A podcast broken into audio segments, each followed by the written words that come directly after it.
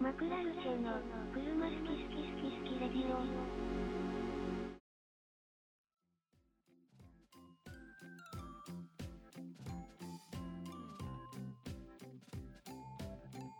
こんばんは、こんばんは。えー今日も始まりました車好き好きラジオ、えー S15 のスシルビアのスペック S に乗っていましたがこの度、えー、オーテックバージョンを納車した井上ですよろしくお願いします、えー今日のメンバーは S3 セダンの佐々木くんと2人になりますあ、そうですね。はい。珍しく言われてしまう。はい。言われてしそうですね。そうそうそう二人ですね、今日あはり。ますまあたまには2人もいいかなということでちょっと今日ははいちょろちょろとやっていこうかなと思いますんでで今日の、えーお題なんですけども最近の新型車どうっていう、まあ、ざっくりとしたお題ですで、2人で話し合った結果トヨタのアクアホンダのベゼル、えーランドローバーのディフェンダーえーメルセデス・ベンツ S クラスの4台を、まあ、スペック表とか見た目見て素人なりにああだこうだ言うっていう回を今日はやろうかなと思いまして、えーはい。よそうろでしすくね。よろしくお願いいたしますということはいよろしくお願いしまで。す。それで。はトヨタのアクアからやっていきますか。はい。じゃあお願いします。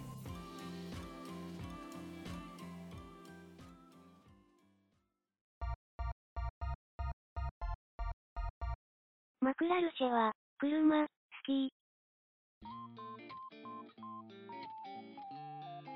えーまずトヨタのアクアですね。はいえっ、と、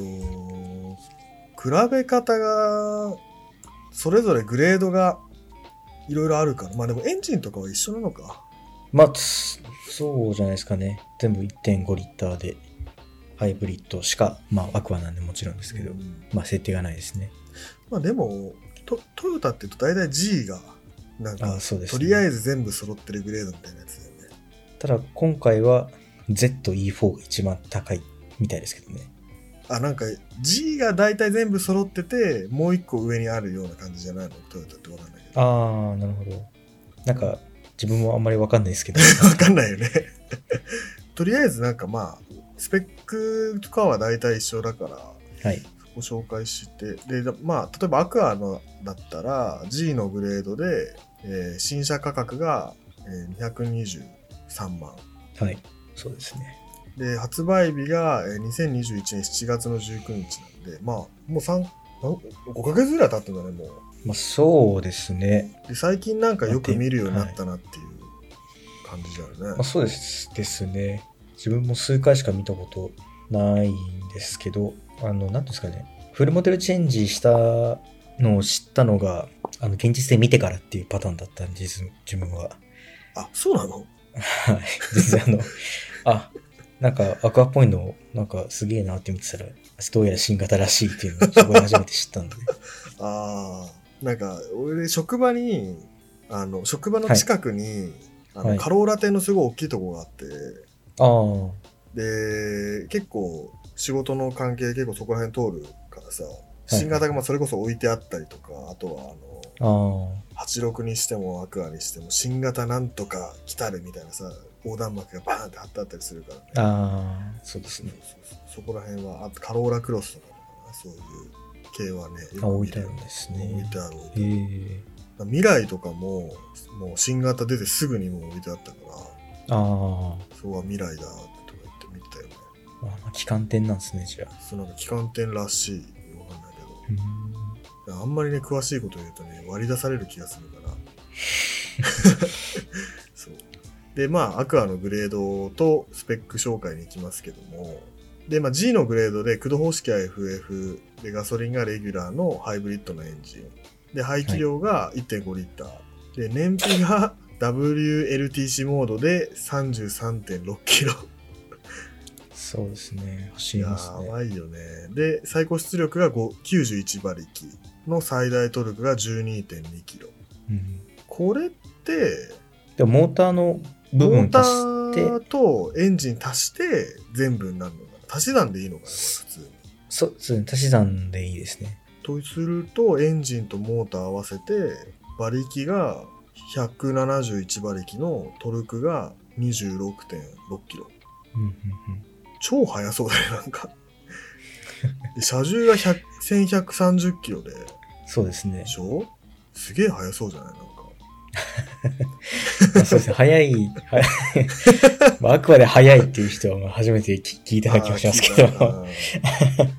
初めてですね。でも確かにまあ、早いですからね。電気自動車っていうか、まあ、ハイブリッドは。うんあの、e パワー乗ったことあるじゃないですか、自 分たあち。ーあるあるやっぱ電気のトルクはすごかったですよね。本当に。うんああれだせあれだねあのー北川と3人でドライブした時だね、そうですね。山借りて山形山形だかなんかどっか行ったんだよね借りてあ、そうです、そうです、そうです。うんああれね、あの、はい。面白かったですけど、まあ、うんまあノートだったよねあの時はねまあでも、あの時はノートでしたね。ノートだなー原稿はな んかって感じはい。なんか原稿は、カオブザイヤーのなんか大賞みたいなの取ってましたけど、だねマジで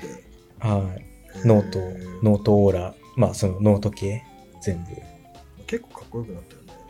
見た目は、あの、アリアみたいな感じで、あーなかなかまあまあまあノートの話はいいんですよはい。今アクアなんででアクアのまあ乗ってないんで見た目ぐらいしか言うことがないんですけども、はいまあアクアので見た目がどうかなと思ってああ、まずまあ、見た目は、なんていうんですかね、最近のトヨタの中では、まあ、柔らかい感じはしますけどね、表情は。あー確かにね結構釣り釣り目っていうかなんかカローラもハリアーもねシュッとこうしてるもんね根元とかね、そうですね、本当に。うん、なんかあのーアクアって前期中期後期ってあるんだけどはい。まあ、いあのー後期型になってガガラッと見た目が変わったのあの口が大きくなってナマズみたいな顔にあなあっ、たんだけどまあ、何でしたっけえっ、と、テールランプもなんか変わってましたよね、確か。あそうそう変わった形状がそう、うん、ですよね。うん、であれのなんかさらにスタイリッシュになったような感じでね見た目がねああ、なるほど。うん個人的なテールランプあがテールランプ、はい。これ夜の写真になってるけどトヨタのサイトだとこのこれがなんか個人的にはなんか鎌みたいで気に入らない鎌ですか鎌あのーあ、か、あ、鎖鎌の鎌あ。あなるほど、なるほど。みたいで なんかなるほど。 なんかなーっていうまあ確かに、なんですかね、この、まあコンパクトが全部なわけじゃないですけど、そういう SUV とか、例えば CRV とかもそう、ん ?CRV もとかもそうですけど、やっぱりハッチがこう、こうタッチみたいな感じでこう縦になってることやっぱりこう、ヘッテールランプはやっぱ縦になりがちじゃないですか、結構。ああまあステップワゴンもそうですし、まあセレナとかもそうですけど、そうだね自分も縦よりかは横の方が好きですかね、ねテールランプは。ですかねよ横にしちゃうと多分、あれなんですね、トランクにもヘッドライトっていうかさ、テールランプのあれ一部を置かないといけないんで、うん高く、高くついちゃうんですかね、やっぱり、コストが。ああなんかあり そうだね確かになだよねあのはい。うんアルベルとかは横になってたりとかそうだねするんで。あのー、なんなんだろうそのブレーキランプとかもさちゃんと見てないからわかんないけどさ一緒にカイエンとかマカンとか今すごいまっすぐのテールハリアーとかまっすぐのテあーそーうでルすラねンプじゃん、一本線流行ってますね。あれさ、ブレーキ踏むとさ全部がパーって光るじゃんああ、そうですね一。は本い。が、ってことは、はいトランクを開けた時にはい分割されるわけじゃん本来そうですねっ。ていうことはブレーキの信号が外側のテールランプにもトランク入ってってトランク側のテールランプにも同じように信号が行くようになってるわけだかまあそうらでそのす分ね。配どっ線かで分は岐してるんでしそょうう多ねい。からまあコストはかかるだろうなっていうのはまあ想像にあ難くないよねあ、そうですね。まあ、あと内装になっちゃいますけど、やっぱ最近の車はでかいですね、ナビが。本当に。10. 点何インチとか言ってましたね。確かマジでアクアのナビ。すごいね本当でかっなんかでも最近アップルカープレイとかって普通についてんのカープリも普通についてますね。あの、最なんかトヨタは最近な気はしますけど、レクサス含めて。会社は割と、例えば自分の車の後期型って2016年発売なんですけど、うん後期型はもうついてましたね。カープあリそうなんだと、アンドロイドオート。はいはいはいさっきのは前期だからついてないってことそうですね、2016年製なんですけどね、ついてないんですよ。ああ。なんで、あの、いじ、いじってあげないとっていうか、まあ、いじってあげないと、できないらしいですね。うん。使ってみてえな。ま、えっと、一回自分でも使ったことは実はありますね。便利ですよ、すごく。あ、そう。 CX8 で使いましたね。あ、なんか乗ったっつってたの、ディーゼルの。はい、そうなんですよう。ん CX8 で乗った時に使いましたけど、まあ便利ですよね、本当に。何が違うの普通の波と。まあ本当にただただ Google マップなんですよ。まず。ああ、マップが。で、例えばここ行きたいなみたいなのも、全部、スマホ側の Google マップで検索したのがそのままバッて入るんで、ああ。楽ですし、音楽とかも全部繋がってるんで、スマホの操作を逆にナビでできたりとかできるんで、 Bluetooth なのいや、有線でした。えー。基本有線だったと思いますけどね。うーんそんなにアクアに詳しくもないんで次行きますかはい。次はじゃあベゼルですかねベゼルはそうですね。佐々木くんがご実家の車が初代ベゼルということであれそうはですね、もう。グレードとかわかるハイブあリれッドはは、ハイブリッドですね。ハイブリッドの、でも、なんだったっけな。FF モデルではあるんですよね。オプションとかはそんなにたくさんついてる感じじゃないいや、でも、あスピーカーは多分あれオプションなんですよね。あいいスピーカー入ってるねはい。でも、そのぐらいですかね。ホイールも多分、純正のやつですし。えっと、あ、でもヘッドライトは、まあ、ほぼほぼついてますけど、一応オプションの LED ヘッドライトだったりとうかー。んあと、クルコンもついてましたし、どのグレードかちょっとわかんないですけど。うん X、X か Z か、そこら辺だった気がしますね。なるほどそうするとベゼルの新型の方だと EHEVX ってなるのかなあそう EHEVX っていそうですねやつになるのかな多分そちらはですね新車価格が100 265万はい。発売が、えー4月23ですね今年のなんでもうはい6ヶ月、 8ヶ月ぐらいですかね。 8ヶ月か8ヶ月ぐらい経ったのかな、はで、えー1.5リッターのガソリンエンジンとモーターで走るで燃費がカタログで25キロ、い。 てか、はい。で馬力がこれほ足しモーターとエンジン足し算すると237馬力なんだよね早っ。本当かねこれ すごいねまあでも、6000回転ですからね。 そのいあーつ、いつ使うんだって話はまあなくもないですけど。でトルクが、えー、38.8すごっ。まあもしかしたらね、この計算方法がそもそも違っている可能性はあるけど、 まあエンジンが106馬力のモーターが131馬力。はい。ですね。で、エンジンのトルクが13キロのモーターが25.8。モーター25.8ってさ、すごいね。もうなんかまあやっ ぱり、ね、困っちゃうね、こんなに速いとね。まあでも、確かにその、最近の車の、なんですかね、高出力化っては、いいうのはすごいなんか、ものすごいことになってるうん、イメージはありますね、やっぱり。20年前とかって300馬力、200何十馬力で多分目ん玉飛び出てましたけど、 今、A45 とか400馬力とかうんちゃってますからね、普通に。400ちょっと。でも何海外のケーニングセグとかさそういあうーもうそうですね本当の金持ちが買う車とかだと1000何百馬力とかさとそ か、そうそうつだかかないら、しそうですね。ロータスも2000馬力の車出してましたもんね。ねすんげえやつ。もうさねすごいよね もう今そうでまあベゼルでお重さが1350キロだからアクアよりも200キロぐらい、えーまあそうですね。重たいとで大きさもそもそもアクアよりも300ミリぐらい大きいみたいですねうん。まあ見たからにでかいよなって話なんだけどいやベゼルってなんか大きくなったような気がするんだよねなった感じしますけど、あんまなってないっていうのは言ってましたね、あそ開う発者の人が。 4295が初代で新型が4330だよねだから40ミリ4センチ、4センチですかね。だからデザインがやっぱり結構変わったって言ってたんで、うん大きくはなってないらしいんですけど、大きく感じるようにはなりましたよね。でかく見えるってことかうん。でベゼルの見た目はもう圧倒的に初代の方が好きなんだよね、俺。ああ、まあ、佐々木が乗り回してたっていう愛着もあるのかもしれないけど。まあそうですね。自分はだんだんやっぱり街中で見ていくと、見慣れてはきましたけど、見られてはきたね。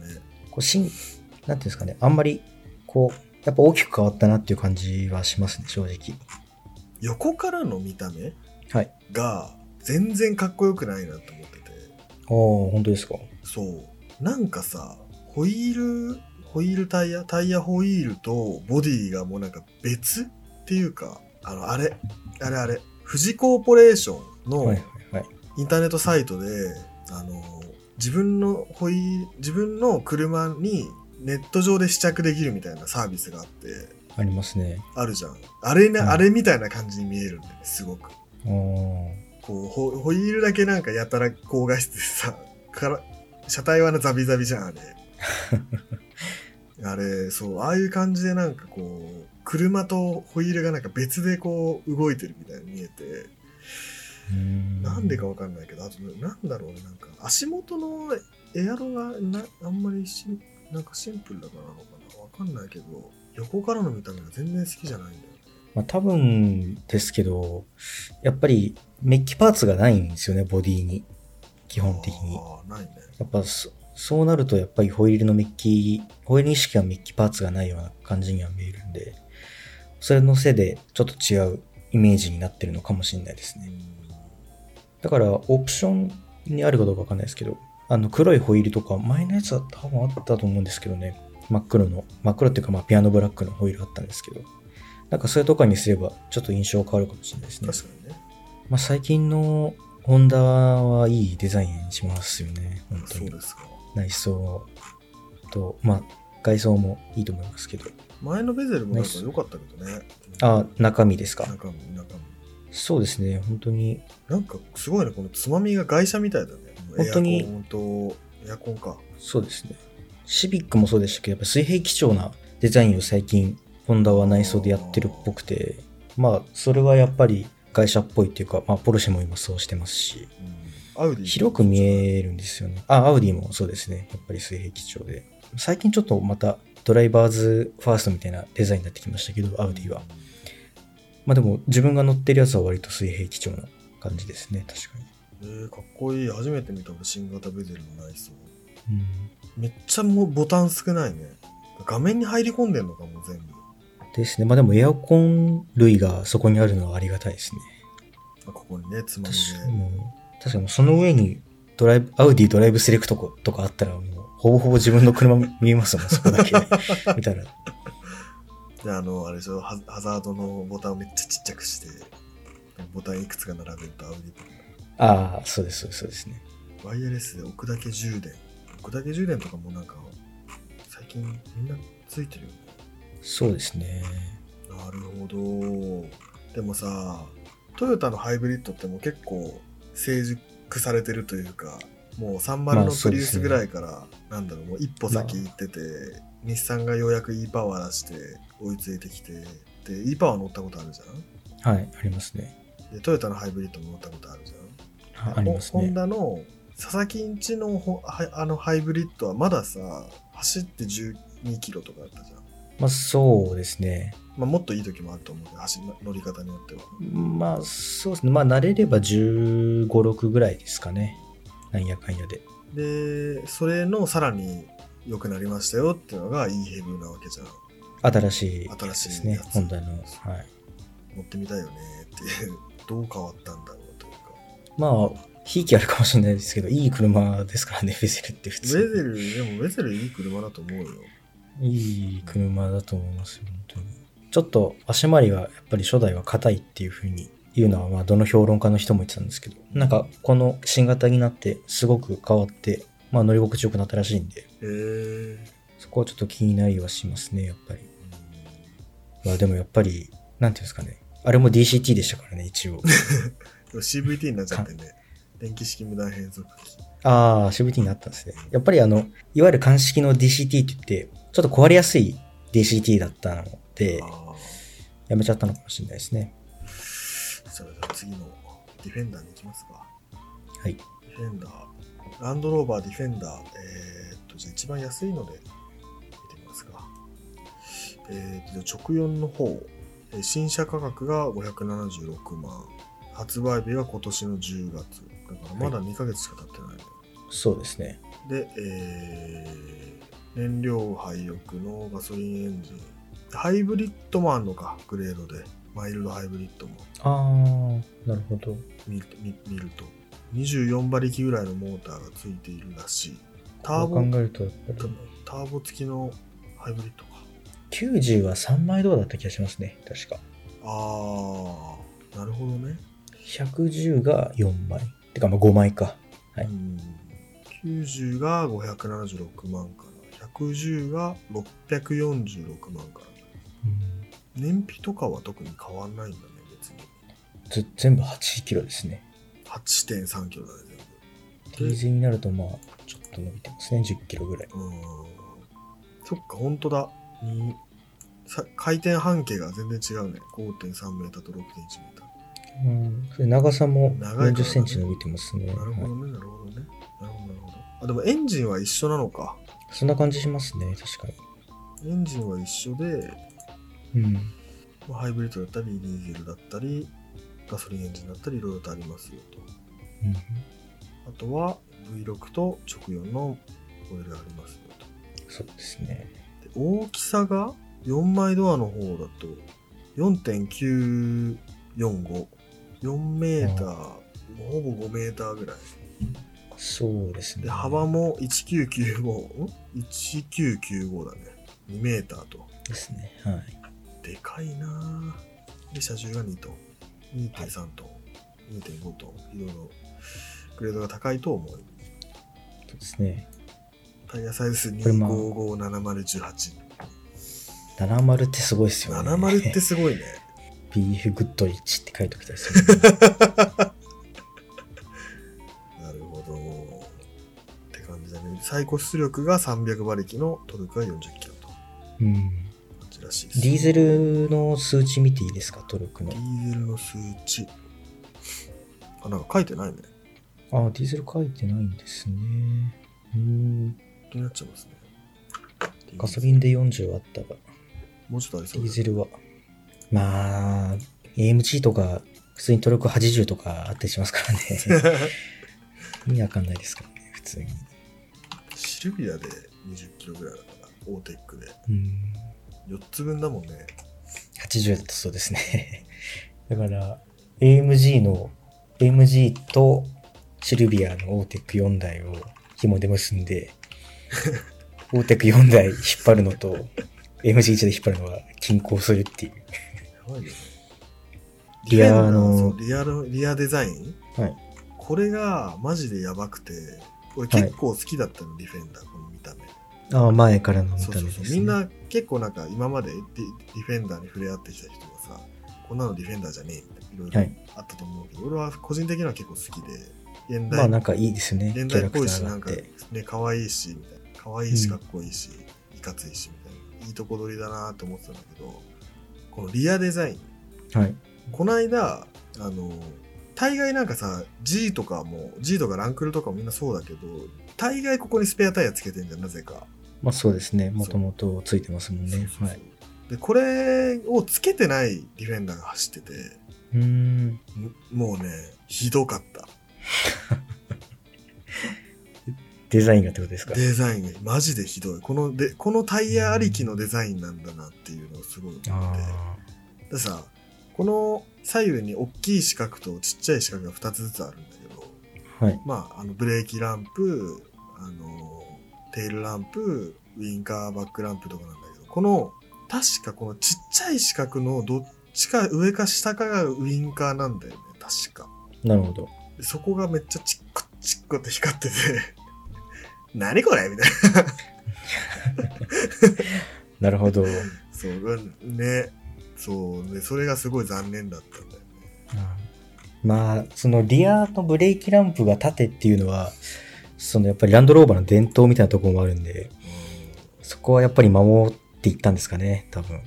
あのフリーランダーとかも同じ同じっていうかまあ似てるんですよねめちゃくちうんゃあーちょっと古いフリーランダーとかもやっぱりこれは伝統として守っていく感じなんですかね。割とそのフリーランダーとか、そこら辺なんかこう、フリーランダーちょっとあれですけど、本格的なやつ、その、えっ、と、えっ、と、イボークとか、あーイボークとかそこら辺じゃなくて、本当になんか山行くオフローダーですみたいなやつは割となんかこの縦基調のデザインのイメージはありますね、すごく。あー確かにねなんだっけランドローバーって別の車種でさはい。すげえひん曲がったリアデザインのやつなかったっけあー、ありますね。あの、リアハッチがですよね。そうなんだっけありますね。名前忘れちゃいましたけど。はい。忘れちゃいましたよねなんかスネ夫が作ったんじゃないかみたい ななんかジェレミー・クラークソンかなんかもなんか言ってましたね。確かああそうあれなんか何でしたっけ、はい、ね 冗談で出したら通ったんだろうみ たいなこと言ってましたけど。そうそうそう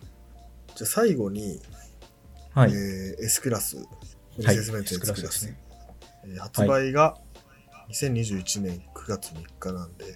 まあ、半年ぐらいは当たったのかなって感じ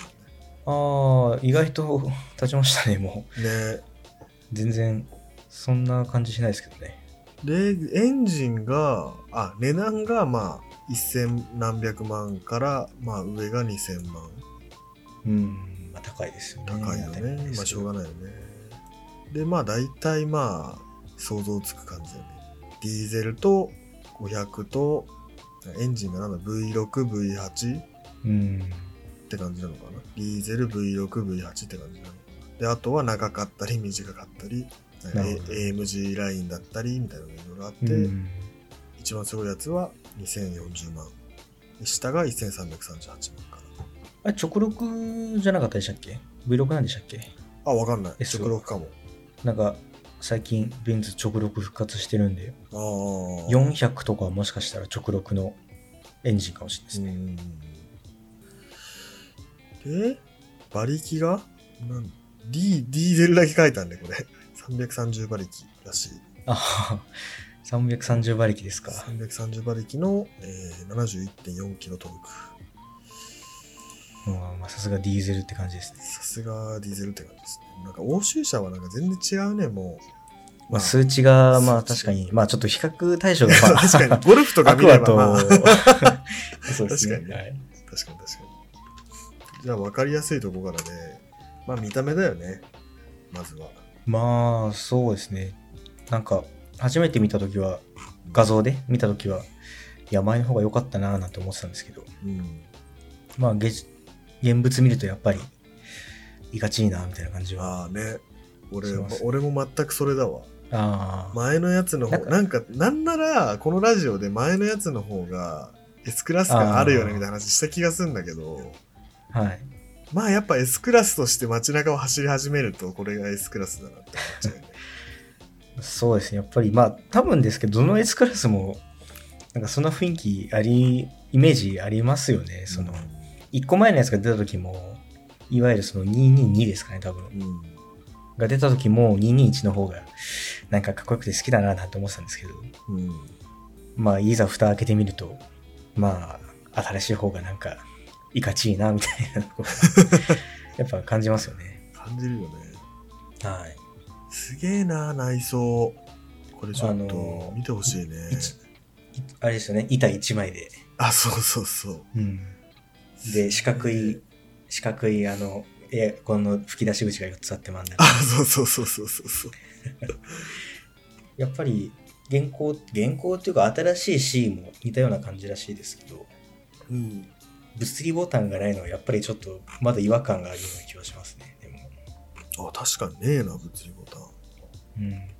でもなんか、また、またリアデザインかよって言われそうだけどさ。リアあデーリアデザインはなんか、なんて言うんだろう。S クラス感があんまないよね。もっとさ、もう、はい、S でーすみたいな見た目の方が良かったよね。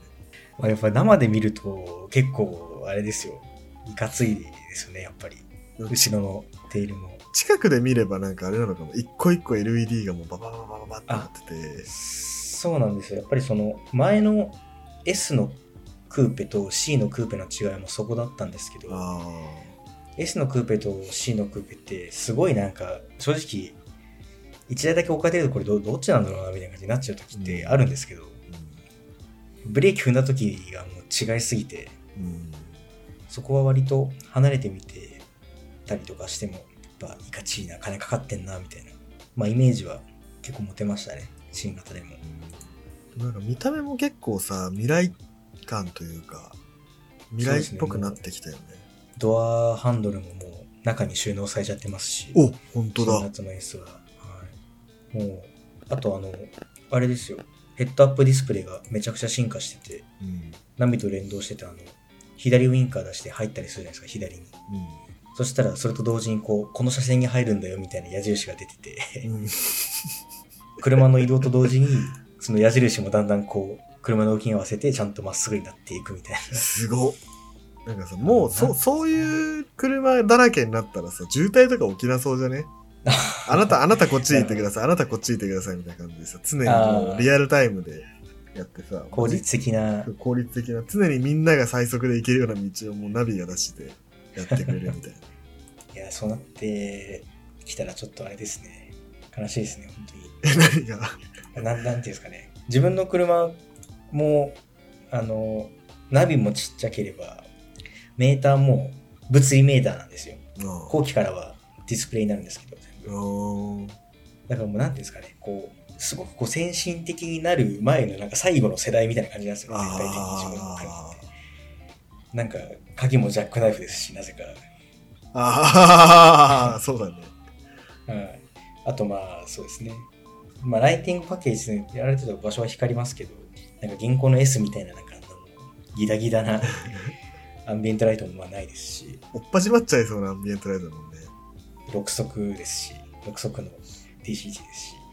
S クラス9速らしいですからね LCR も10速ですからねそんなの意味いらないよね別に日本の道で まあだから燃費重視なんでしょうね本あー常にちょうど気も車が気持ちいいギアで走ってくれるっていうまあことなんだ当ろうに1100回転ぐらいでもうんちなみにこれあれなんだね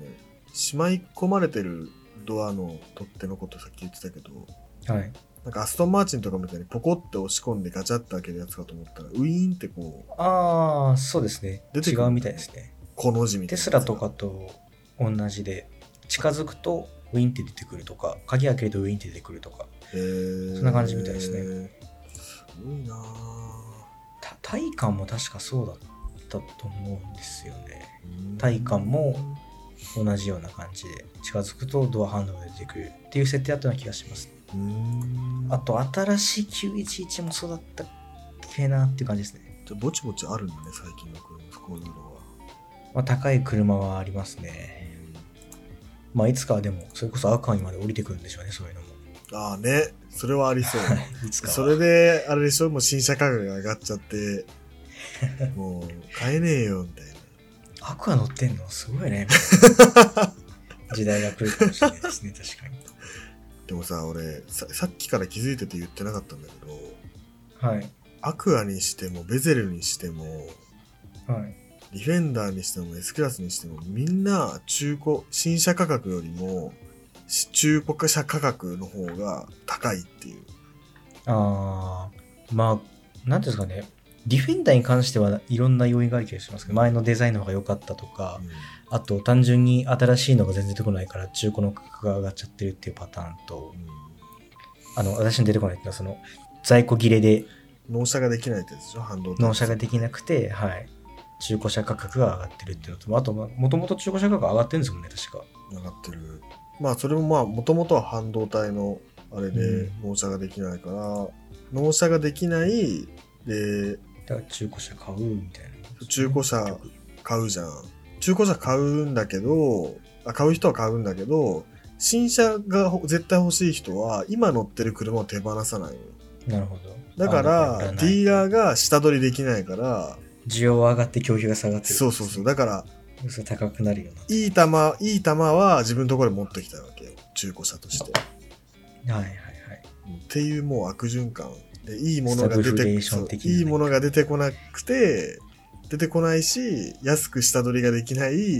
でももうそもそも物が出てこないからきょいいいいやつがたまにしか出てこないからその競争率が上がっていい車体ほどもうどんどんどんどんね値段が上がっちゃうっていう。うん、なるほど、なるほど。まあ、やっぱりディフェンダーとか G とかも、もともとそんな感じですもんね、やっぱり。G の、あの、健康の見た目が出てきたとき、ディーゼルが人気すぎても、中古の方が100万、200万高いみたいな現象がああったらしいですからね。はい。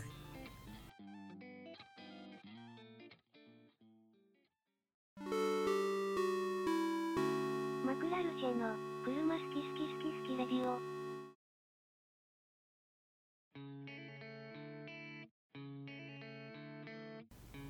まあそんな感じですかね、最近の。まあいろいろまだ他にもね、話したい車はあるんだけど、はい。話してると気にがないから。まあね、これでね、俺らが大人気だったら、皆さん話してほしい新型車コメントしといてくださ いみたいなね、できんだけど。まあそうですね。ちょっと今日は結構ちょっと今日台話した,、数が多かったんで、はい話、したね、結構。深いところまであれできなかったかもしれないですけど、確かにな。この車いいよねみたいなうんやつがあったりしたら、もうその車だけをでもここいいよねみたいな話をまあできたらそれがいなやなんなかそれがもうなんかさいや俺らが知ってる車だったらいいけどさオーテックザガートステルビオについて話してくださいって言われてもさ いやー知らないっすねいみやたいなわかんないっすねまあそうっすねまた新型車がたまったらやりますかこれはじゃあ今日はこんなもんでいいですかね はいありがとうございますお疲れ様でしたははいありがとうございますーいバイバーイ